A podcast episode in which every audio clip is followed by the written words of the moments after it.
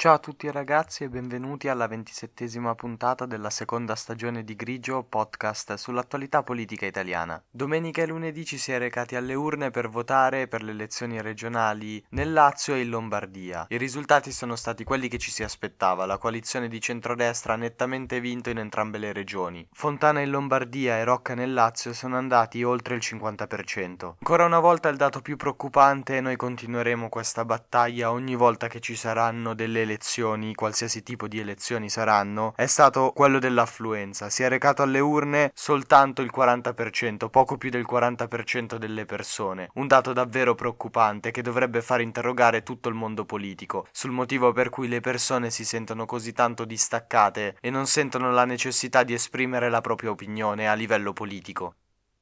Io sono Mirko D'Antuono e questo è Grigio, stagione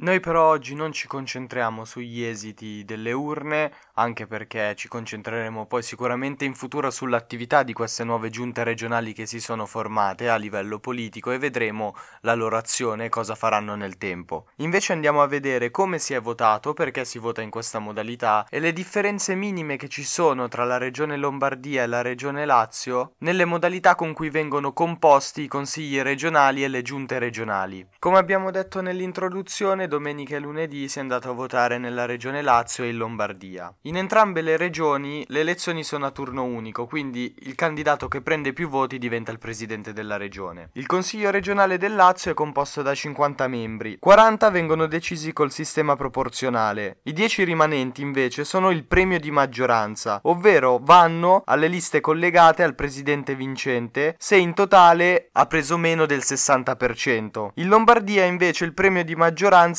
è del 55%. Il consiglio regionale è molto più grande, ci sono 80 elementi. Questo significa che con il premio di maggioranza si arriva a avere 44 consiglieri regionali su 80 presenti. E questo succede quando la coalizione vincente ha preso meno del 40%. Il premio di maggioranza invece sale al 60%, quindi 48 seggi su 80, se la coalizione vincente, come è stato in questo caso, prende più del 40%. In ogni caso la coalizione vincente non può avere più del 70% dei seggi presenti. Quando ci si è recati alle urne si poteva mettere o una X sul nome del presidente, il voto andava soltanto a lui, o una X sul simbolo della lista della coalizione e a quel punto però il voto andava anche al presidente collegato e non soltanto alla lista, oppure si poteva porre la X sul presidente e la lista collegata, ma c'era anche la possibilità di una quarta modalità di voto, che è il cosiddetto voto disgiunto. Quindi si poteva porre la X sul nome del presidente e una X su un simbolo di una lista scollegata da questo presidente. Inoltre si potevano aggiungere due preferenze per i consiglieri regionali, ma bisognava stare attenti perché dal momento che si inserivano due nomi, uno doveva essere il nome di una donna e uno doveva essere il nome di un uomo. Nelle schede in cui ci sono due nomi di uomini o due nomi di donne, la preferenza viene annullata, quindi non viene considerata. La struttura istituzionale regionale è di fatto ripresa da quella nazionale.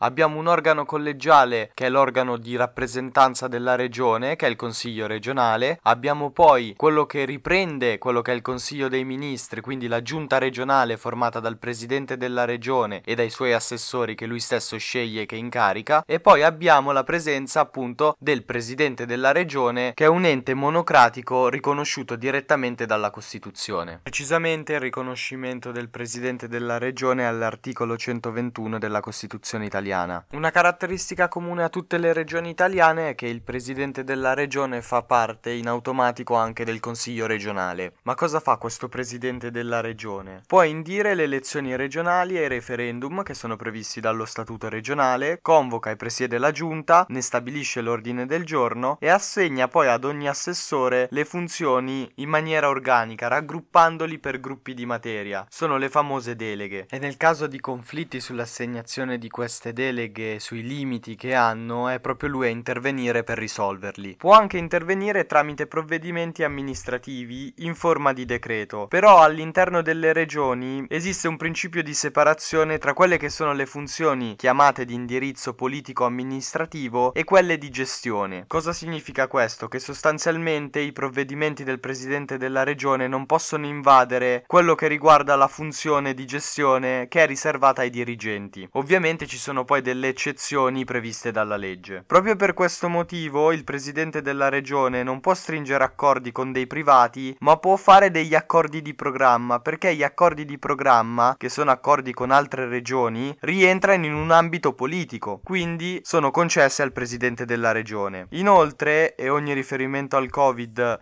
e al periodo della pandemia è voluto, il presidente della regione è l'autorità sanitaria regionale e questo è sancito da due articoli. L'articolo 32 della legge 833 del 1978 e l'articolo 117 del decreto legislativo 112 del 1998. Quindi è lui a poter intervenire in caso di emergenze sanitarie e di igiene pubblica con ordinanze contingibili e urgenti. Abbiamo detto che il presidente della regione dirige i lavori della giunta regionale. Di solito le sedute di questa giunta non sono pubbliche. Alla giunta spettano dei compiti precisi che sono diversi da quelli che spettano ai singoli assessori e al presidente della regione. È quella che dispone i programmi e i piani della regione. È inoltre responsabile dei bilanci regionali pluriennali, del bilancio annuale preventivo e consuntivo, perché al Consiglio della regione, di cui tra poco diremo qualcosa, entro il 31 dicembre di ogni anno viene chiesto di approvare il bilancio per l'anno successivo, quindi quello con le previsioni di spesa, mentre entro ogni 31 luglio il Consiglio regionale deve approvare il cosiddetto bilancio consuntivo, che è quello che riguarda le spese dell'anno precedente. Quindi quest'anno entro il 31 luglio 2023 si approverà il bilancio consuntivo relativo all'anno 2022. La Giunta può proporre al Consiglio regionale dei disegni di legge, ma a differenza del Consiglio dei Ministri, che può fare dei decreti legge, sono dei decreti proposti da singoli ministri e votati soltanto dal Consiglio dei Ministri, non dall'intero Parlamento. In questo caso invece la Giunta regionale deve sempre passare dal voto del Consiglio regionale, che abbiamo detto prima essere una sorta di Parlamento regionale. In certi momenti, in realtà, e soltanto in alcune regioni, come ad esempio in Piemonte e in Val d'Aosta, la Giunta, in casi ovviamente di necessità e urgenza, può deliberare utilizzando delle funzioni che di solito spettano al Consiglio, ma anche in questo caso poi queste decisioni devono essere ratificate dallo stesso Consiglio regionale entro la prima sessione di lavoro. Quando la Giunta vota, solitamente lo fa con il voto palese. L'ultimo organo di cui dobbiamo parlare all'interno della regione è il cosiddetto Consiglio regionale. Abbiamo detto prima essere l'organo di rappresentanza della regione e questi sono nati dopo il 1970. Il Consiglio regionale può proporre alcune leggi regionali. Dico alcune perché lo può fare soltanto sulle materie in cui la regione ha una gestione autonoma, mentre per alcune materie, come sappiamo, la gestione è ancora in mano allo Stato e su queste quindi il Consiglio regionale non può intervenire. I limiti comunque sono sanciti dall'articolo 117 della Costituzione e vedremo se quel processo di autonomia differenziata che è iniziata col decreto Calderoli di cui abbiamo parlato un paio di settimane fa, se non sbaglio, nelle puntate di Grigio, porterà delle modifiche per quanto riguarda le materie gestite direttamente dalla regione. Lo abbiamo detto prima, può approvare o non approvare il bilancio preventivo e consuntivo. Nel caso in cui non lo approva, può dare l'autorizzazione al presidente della regione e alla giunta regionale per l'esercizio provvisorio. Se ne era parlato anche quando il governo doveva far passare la legge di bilancio e si era parlato del possibile esercizio provvisorio che sostanzialmente serve a rimandare l'approvazione della legge di bilancio tenendola però come riferimento per le spese dell'anno successivo. Sostanzialmente è un modo per prendere tempo e per farla approvare ugualmente. Giusto per precisarlo, il governo non ha dovuto ricorrere all'esercizio provvisorio ma è riuscito a far approvare nei tempi previsti la legge di bilancio. Era solo un paragone per far capire meglio le somiglianze tra il funzionamento del governo regionale e quello del governo nazionale. Tra le sue funzioni rientra anche l'amministrazione degli uffici e dei servizi dell'ente regione, l'organizzazione del personale regionale, oltre alle funzioni regolamentatrici che poi ogni singolo statuto regionale concede al proprio consiglio regionale. A livello nazionale i consigli regionali sono coordinati dalla conferenza dei presidenti delle assemblee legislative delle regioni e delle province autonome. A livello europeo invece i presidenti dei consigli regionali partecipano alla conferenza delle assemblee legislative regionali europee. A proposito degli statuti regionali che abbiamo citato prima, qualora venissero modificati, questi cambiamenti devono essere sempre approvati dal Consiglio regionale. Vi do infine qualche curiosità sulle regioni a statuto speciale che sono un po' diverse. Ad esempio la Sicilia ha il Consiglio della Sicilia che è stato istituito nel 1947 proprio perché è una regione a statuto speciale. Il suo Consiglio regionale è chiamato Assemblea regionale siciliana. I suoi componenti sono riconosciuti come deputati. Aggiungo una curiosità anche relativa a una regione non a statuto speciale, ovvero l'Emilia Romagna, in cui il Consiglio regionale viene chiamato Assemblea legislativa. Questo da quando è stato cambiato lo statuto ordinario. Il Consiglio regionale della Sardegna, a partire dalle elezioni del 2014, è composto da 60 consiglieri eletti ogni 5 anni. Quello del Friuli Venezia Giulia ha 49 membri e tutti i consiglieri regionali, prima di poter esercitare le proprie funzioni, prestano un giuramento davanti all'Assemblea seguendo una precisa formula, che adesso vi cito. Giuro di essere fedele alla Repubblica e di esercitare il mio ufficio al solo scopo del bene inseparabile dello Stato e della Regione. E poi si dà facoltà anche di ripeterlo in una delle lingue dei gruppi linguistici della Regione. Sappiamo che c'è il friulano, lo sloveno e il tedesco. In Trentino Alto Adige ci sono le province autonome di Trento e di Bolzano. Quindi il Consiglio regionale non è eletto direttamente, ma è composto dai consiglieri di questi due consigli. E infatti anche le attività svolte dal Consiglio regionale del Trentino Alto Adige avvengono a Trento e a Bolzano in due sessioni separate che però hanno la stessa durata. Questo succede da dopo la riforma del 2001. Prima invece avveniva l'opposto. Non si partiva dai consigli delle province autonome, ma si partiva dal consiglio regionale eletto direttamente e i consiglieri poi erano anche consiglieri provinciali della provincia ovviamente in cui erano stati effettivamente eletti, quindi o a Trento o a Bolzano. Per questo motivo attualmente ad avere effettivamente dei poteri in mano sono i due consigli delle due province autonome, non tanto il consiglio regionale del Trentino Alto Adige. Infine in Val d'Aosta il consiglio è composto da soli 35 membri. Questo era per chiudere il cerchio relativo alle regioni e alle loro strutture, citando anche quella a statuto speciale e qualche particolarità di quelle a statuto ordinario, come quella citata per l'Emilia Romagna. Ne abbiamo parlato perché appunto ci sono appena state le elezioni regionali ed è giusto sapere per cosa abbiamo votato e cosa il nostro voto andrà a formare. Ribadiamo ancora una volta anche in chiusura quello che secondo noi è il dato peggiore di queste elezioni e che continuerà a essere il dato peggiore in qualsiasi elezione di qualsiasi tipo ci sarà prossimamente, ovvero quello dell'affluenza al voto. Speriamo che la parte politica prenda veramente atto di questo che è un problema davvero grave per una democrazia. Noi nel nostro piccolo continueremo la nostra battaglia cercando di sottolineare questo tema ogni qualvolta ce ne sarà la possibilità. Nel mentre vi ringrazio per avermi seguito, ci risentiamo domani con la ventottesima puntata della seconda stagione sempre qua su Grigio Podcast.